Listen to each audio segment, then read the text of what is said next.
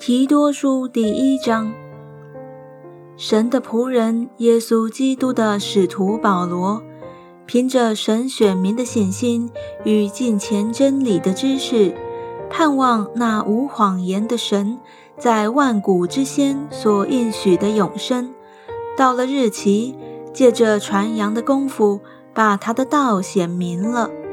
这传扬的责任是按着神。我们救主的命令交托了我，现在写信给提多，就是照着我们共信之道做我真儿子的。愿恩惠平安从父神和我们的救主基督耶稣归于你。我从前留你在克里特，是要你将那没有办完的事都办整齐了，又照我所吩咐你的。在各城设立长老，若有无可指责的人，只做一个妇人的丈夫，儿女也是信主的，没有人告他们是放荡不服约束的，就可以设立监督。既是神的管家，必须无可指责，不任性，不暴躁，不因酒滋事，不打人，不贪无义之财。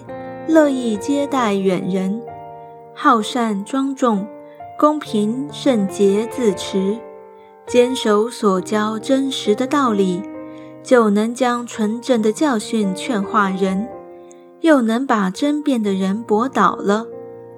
因为有许多人不服约束，说虚空话欺哄人，那奉歌礼的更是这样。这些人的口总要堵住。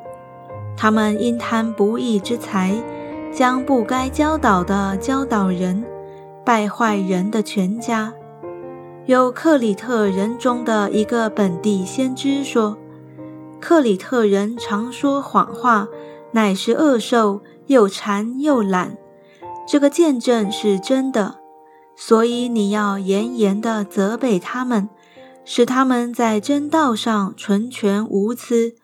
不听犹太人荒谬的言语和离弃真道之人的诫命，在洁净的人，凡物都洁净；在污秽不信的人，什么都不洁净，连心地和天良也都污秽了。他们说是认识神，行事却和他相悖，本是可憎恶的，是悖逆的。在各样善事上是可废弃的。